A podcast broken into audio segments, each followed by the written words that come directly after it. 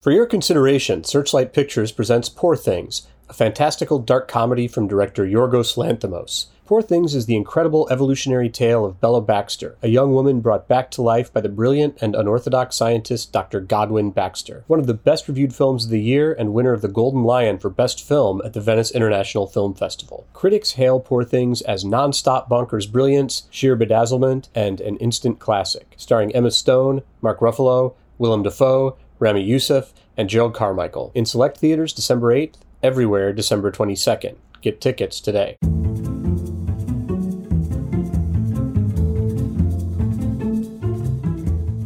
Welcome to IndieWire's Filmmaker Toolkit podcast. I'm Jim Hemphill, features writer for crafts and special projects at IndieWire. My guests today are director Ben Affleck and editor William Goldenberg, who are here to talk about their latest film, Air, the story of how Nike convinced Michael Jordan to choose them over Adidas and Converse. Affleck and Goldenberg's previous collaborations include Gone Baby Gone, Argo, and one of my favorite movies of the last 10 years, Live by Night. And I'm really happy to welcome them here to talk about their collaboration on Air.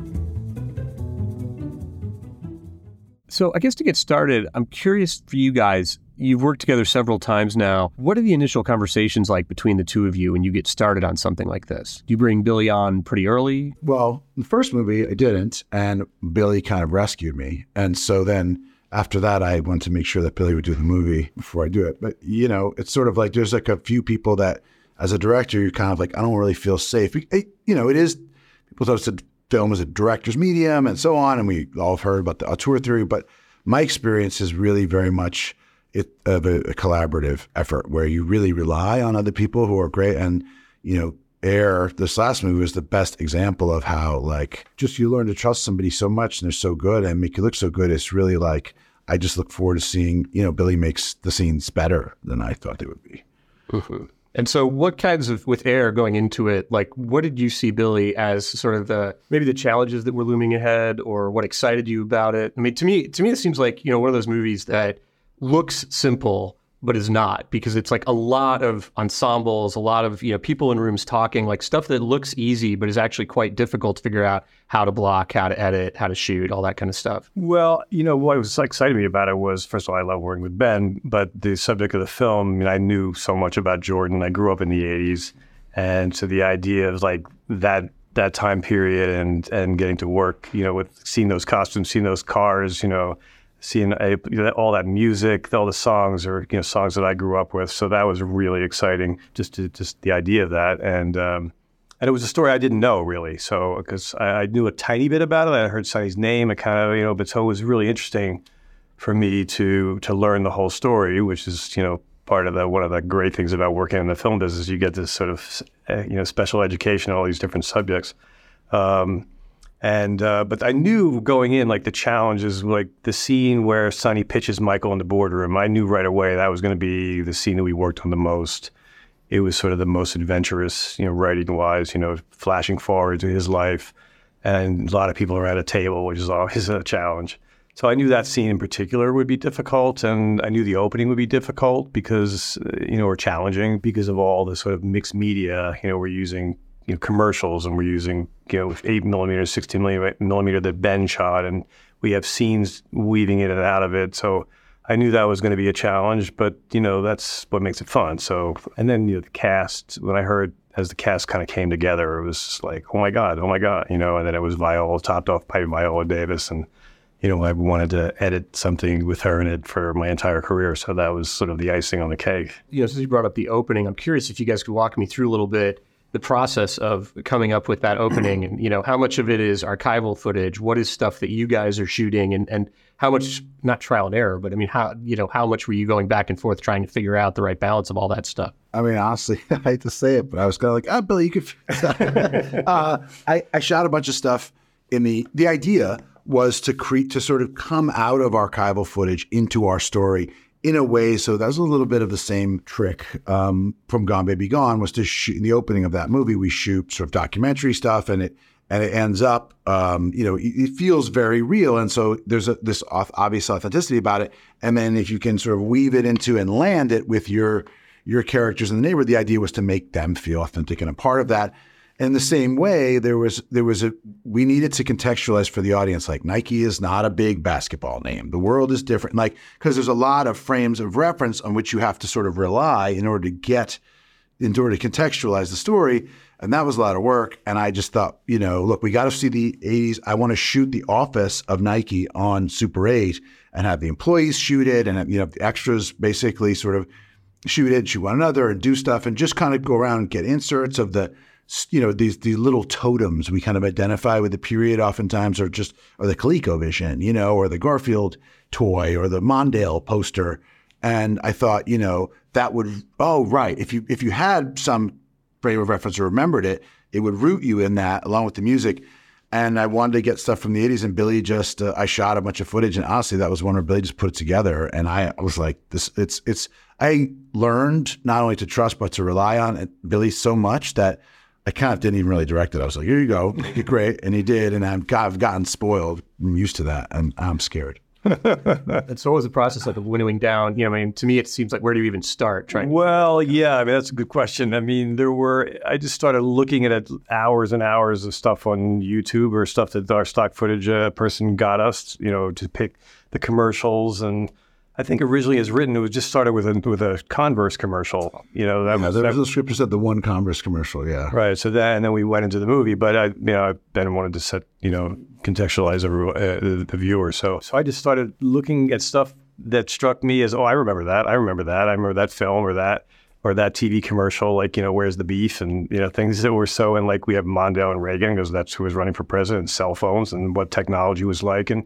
you know, so much of that, of the it's a pop culture kind of thing. So a lot of the references I ended up picking had pop culture, you know, references, so that it would, you know, fit in with the film. So, and then we, you know, were able to weave in the two scenes with Sonny, you know, at a, at a, high school basketball game, and then, you know, on his way to Vegas, and then, you know, arriving at Nike. So uh, originally, uh, those scenes were scripted to be in the body of the film, the Nike, I'm sorry, the high school basketball and uh, and the Vegas, but it just, I think Matt, right, Matt. Yeah, I don't know, it didn't work. We we yeah. we looked at them and we we shot together for later. And then I don't know whose idea. Yeah, it was somebody. We said we should we want to it'll it'll let us know what kind of person Sonny is that he's a gambler that he's a risk taker that he's involved with high school basketball. So we were able to you know sort of seamlessly come out of the of the stock footage into the basketball you know and then sort of arrived in the sort of world of the movie. But what was great we Ben shot so much stuff in the Nike bullpen in our our Nike office. Um, it just kept coming and coming and coming and you know he would he would every few days send me a select roll, you know, just all his favorite pieces, and I would just pick what I wanted from those favorite because I could have made it, you know, 20 minutes long with all the select pieces. So it was also informed by we, on Argo. You know, I had planned to do some stock footage stuff for the embassy overthrow occupation in you know in Tehran, and when we were in Turkey shooting it, I shot a bunch of Super 8 and some 16. And it's often people ask me, "Oh, where'd you get that archival footage?" And I found that actually you know the the we really do have these associations with periods based on the medium that's being used to record stuff. So then I got like some three tube video cameras from the early 80s that were had a, that, where they would have that sort of bleed you know you'd pan and it would drag you know the, the highlights.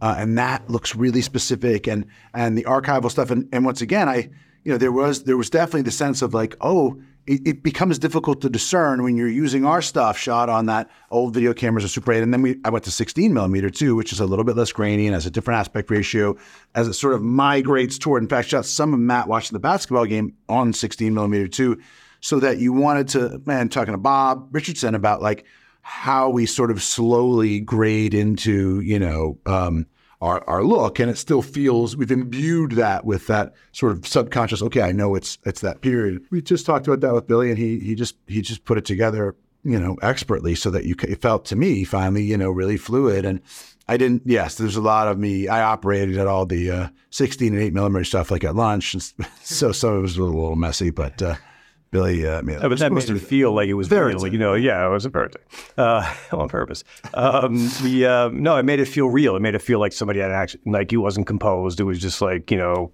that's what they did one day. And if somebody at Nike grabbed a camera and maybe there's a couple of shots, there's a shot on there of the. Yeah, that was a good idea. Billy used the shot of somebody because they had been passed the camera back and forth. There were a couple of Super 8 cameras, and I was giving them to them, and people were I don't even know had me- meant to necessarily have thought of it, but because you see them filming it, you go, oh, I see. This is footage from from that time. It was based on a um, there's a party that they had at Nike, like that Phil Knight kind of presided over. I'm not. Do you remember what that party Oh, was no, I don't. for? First, I'm hearing it. It's no, you, you, I, I show it to you. Like it was, um, maybe and it's yeah, just like somebody. It's, it's where it's the party for the woman's retirement who came up with the swoosh, and they retired. And, and I took from that the fact I discovered that like sh- that she made you know some incredibly modest amount of Yeah. money for coming up with that piece of graphic design, which is so iconic. Because I thought, oh wow, that that kind of foreshadows and speaks to this idea of like the people who established these like meaningful sort of cultural brand icons being you know fairly compensated, but Michael Jordan being the epitome of that. and um, as a precursor, this woman kind of being like sort of marshals. Oh, they're like, oh, congratulations, you retired, you made the swoosh, great, and you kind of feel like, oh man, you know, this lady like really did something important for this company, and she kind of, but it was like owned by the company because she worked there. So all, that research informed that stuff, and it, they did have these kind of few parties that somebody filmed a little bit of, and I thought, okay, so this this feels realistic. While you're shooting, what? How close are you, Billy, to where they're shooting, and how many conversation? How, how how closely are you guys collaborating and conversing during the actual production? Well, this was a unique situation. We made the entire movie in an office, well, almost the entire movie in an office building in Santa Monica. We took over the entire, they we took over the entire building. You know, I was cutting downstairs. The production offices, the props, the wardrobe, the sets were all in one big building for the most part. And um, so, you know, Ben could come between setups, between between takes. You know, I or I'd show up in the morning and he would be in my cutting room messing around at the Avid, um, much to my dismay. Um, and um, Joined seven hundred. I heard, safety I heard that. Uh, you did you just have that? An operator crane. I don't know what that has to do with editing. Yeah, I know. or electrical stuff too. I learned a lot about that and chemicals. Anyway, so uh, it was fantastic for that. Re- you know, we were able to we were able to move the film so much farther along by the time we were finished shooting because Ben was constantly in the room, constantly looking at cuts, giving me feedback. You know, or seeing, oh, oh, I need, do we need a shot or do we need a transition here? Like there were times where, I mean, I think this happened. You know, where we needed a transition and Matt came into the room with Ben and we talked about it for 20 minutes and they said, okay, we'll be right back.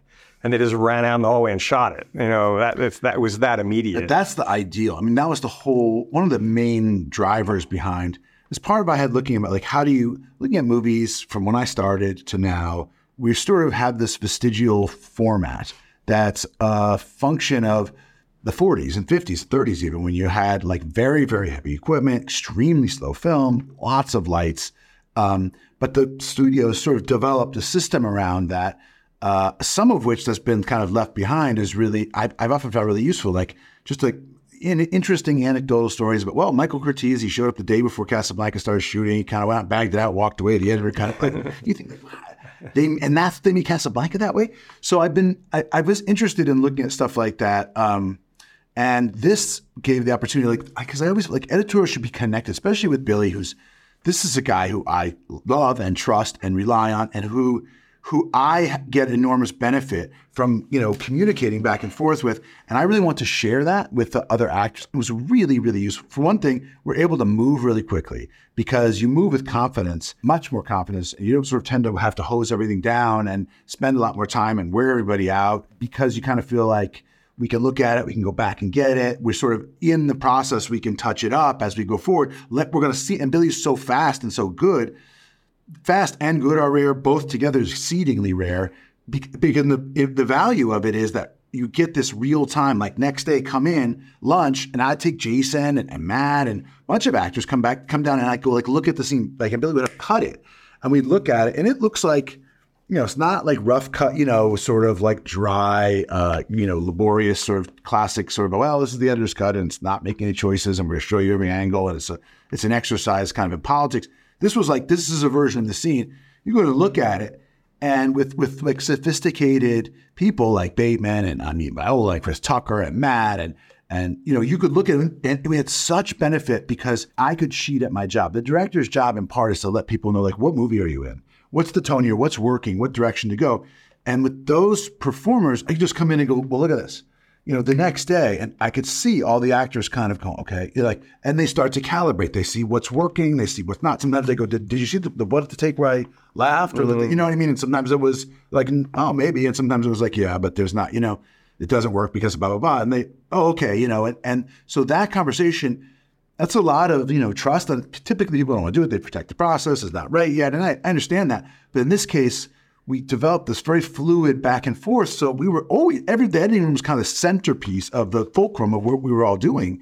And so we're all coming through. And then also, I don't know if it was useful to you to get everybody's kind of vibe. I mean, one time, like there was a scene that we never really figured out what we were going to do. Um, it was when Matt's got to discover something that only he sees about Michael Jordan that like gives him insight over it. It's extremely difficult because a First of all, everybody now just assumes, well, Michael Jordan's the greatest. Like you have to be a moron not to see that. That was one of the editorial challenges to like mm, movie get people to understand. Like, no, no, no, no, we don't know that yet. Like, and then the other thing was, well, what could this guy insight he ha- what insight could he have that we can communicate to an audience that that is credible that where you believe that he actually recognizes something before others do. And me and Matt and Billy watched the dailies of the championship game the night before because we knew the themes about the championship, but it was kind of like oh, you know, here's Jordan, he takes the championship shot, and but it wasn't it wasn't convincing. It wasn't. He didn't see anything that like, well, everyone's seen that game, you know. And that, in fact, Jason put that line in because he was like, yeah, we all saw this game. That was the problem is that he wasn't the only guy to watch a NCAA championship from two years ago. And as we watched it, uh, Matt, Billy, and I and went through the whole fourth quarter of the game. That we went home and wrote the scene for the next day, which was really long and too much stuff, and was a little tricky because it had to be Matt sort of coming up with this stuff from the, the, the other player who had been drafted at the same time and talking about Dean Smith, which we got from watching in the editing room. The broadcasters say Dean Smith has never won the big one, and it really helped us go, okay, so this is what they were thinking and seeing. And then we were like slowed it down and focused it on like, oh, maybe we can zoom in on Jordan here and see. Because originally I had said like find some close-ups of Jordan. Well, they didn't have close-ups yeah. players. They was like, this is it. This is all you see. And so then we went out and did that wrote this down sort of hastily. This is usually a recipe for disaster, where you the actors kind of we're all sitting there writing, writing, writing the night before. We come in and we're like, okay, we're going to shoot it. We shoot the scene all day. At the end, like you know, it's just Matt up there, kind of flailing. He's got the ideas, but he's trying to do stuff, and I could tell, like you know, you know, when an actor's kind of like. Ah, he knows. He's like, I don't know. You know, never gets it really right the whole time. It never sort of hangs together. And he's like, fuck, it doesn't work. But I had, I remember thinking like, okay, if we have this, if we have this, Matt has never actually edited a movie himself as a director before, so I have a little bit more insight in that regard. And also, I'm watching him, so I know that like, no, no, that part's good, that part's good. It's hard not to get caught up in like, but the end was so bad. It's like, yeah, it doesn't matter. That's not. No one's to see that, right? We're to just. And he was like, dude, we got to reshoot that. We got to reshoot that. And I was like, just trust me, dude. This, and he didn't really know Billy, you know. Um, and I was like, Billy, Billy, I don't think he even quite appreciated how important editing is really uh, to directing. And then and so I said, well, just just wait. I'm not gonna reshoot. He said, let's reshoot it tomorrow. And I was like, you're you're being like Rob Robin Williams like Good Hunting always wanted to reshoot the scene the next day. We'd finish the scene. He'd go, boss, hey, what do you think? I like think we should reshoot that today. We'd be like, no, Rob, please. It's fine. and he would do like three days in a row, same scene. And we're like, it's already good. Why is Rob? so it's like, you're doing like a Robin thing here. Wait, let's just. And he was like, all right. I said, trust, trust me. So finally, I, I go in. I'm like, Billy, did you cut the scene? You're like, yeah, I think it's, I think it's okay. And I just knew I could feel it because I knew all the pieces were there and I knew how good Billy was. It had been a day. Walked him out in and was like, take a look at the scene.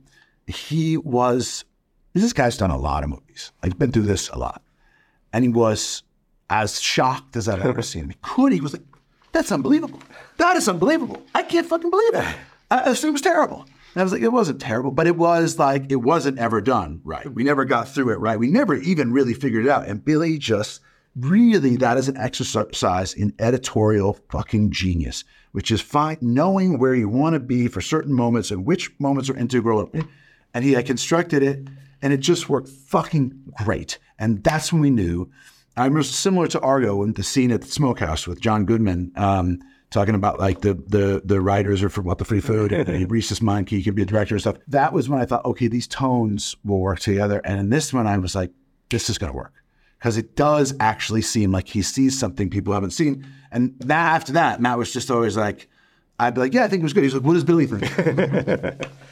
Do you remember, Billy? I mean, like how tough it was for you to get that scene right and what the, well, the key was? Yeah, I remember very vividly because I remember the night before when we were just sort of figuring it out. What about this? What about that? And, you know, and we talked a lot about it in the room. And then they, like you said, he went, they went home and wrote. And, you know, for me, it's my job to look to know what's good, you know, to know what the good pieces are, to know what's convincing, to know what feels real to an audience. And, and I'm lucky enough to work on a lot of movies that are really good. And, and so you get to the point where you feel like, okay, I can tell a good performance from a bad performance or a great performance from a good performance.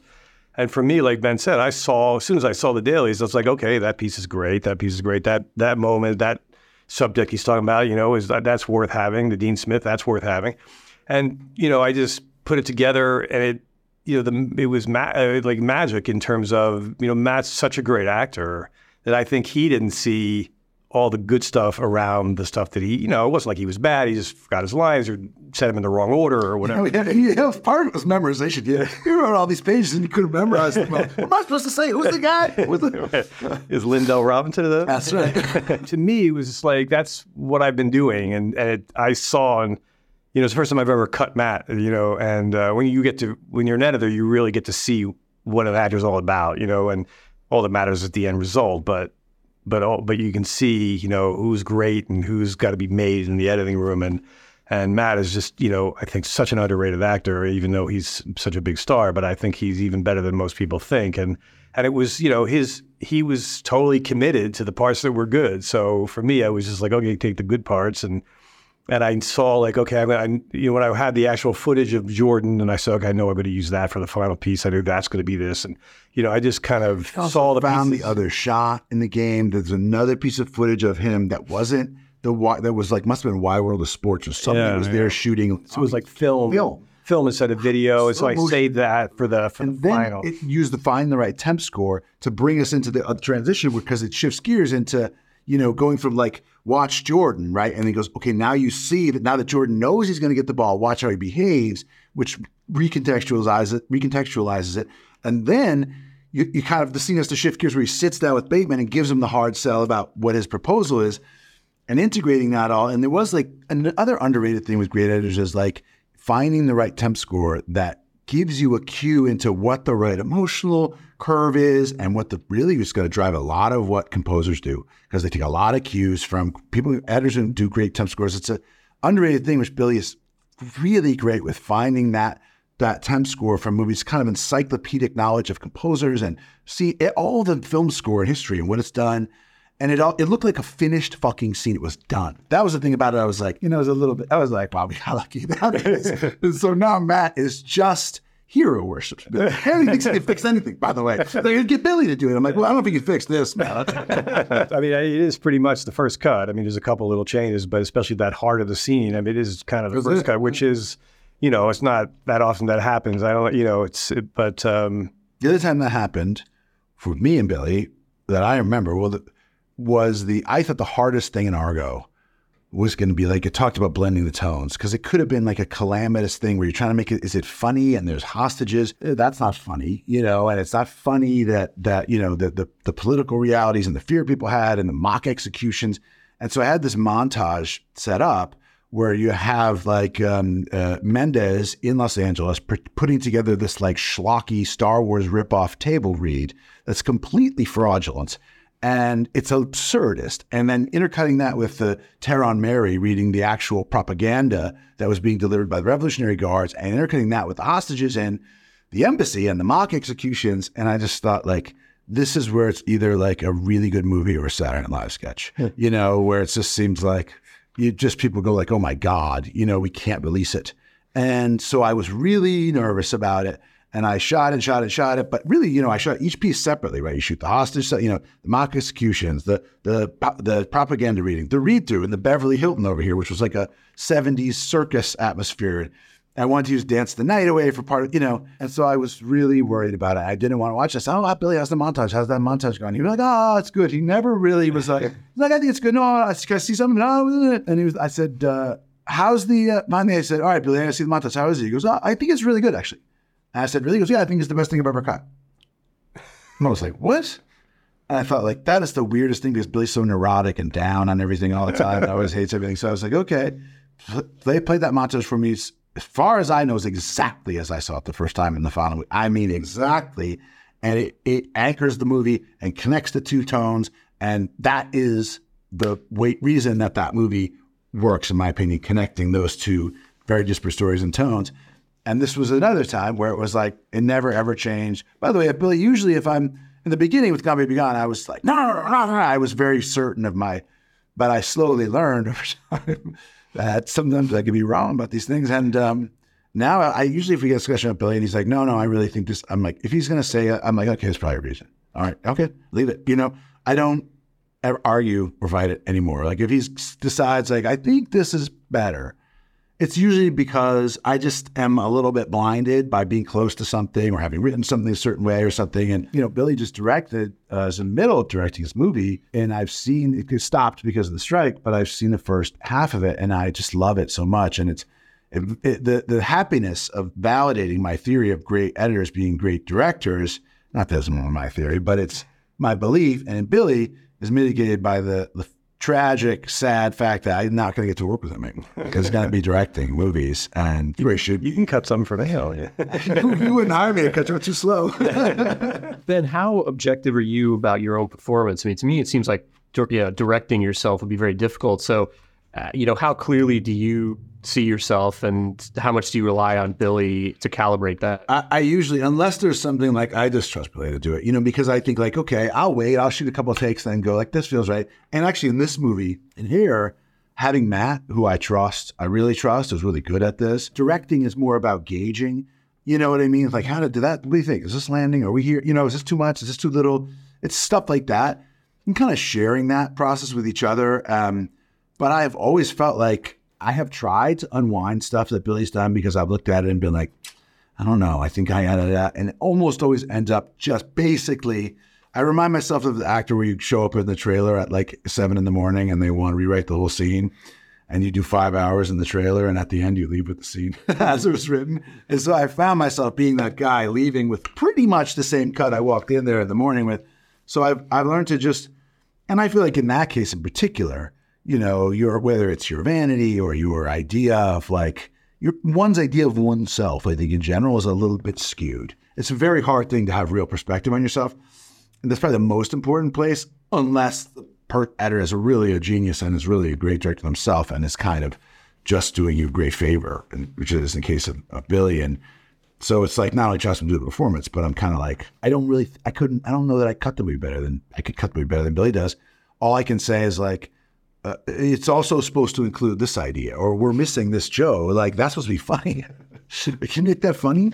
should be funny. He actually is funny to watch. You know, when he's uh, when he's we're in the editing room and evaluating his own performance, yelling at the guy on the screen. Like, what do you do? What, why are you doing that? Sometimes yeah. you hate yourself. When you yeah. Watch, what the fuck are you doing? What's how stupid? Why are you doing this? Like, you get frustrated with yourself. I get more frustrated with myself as an actor than anybody else. Where I'm just like, this is so bad. Why not? Huh? you know.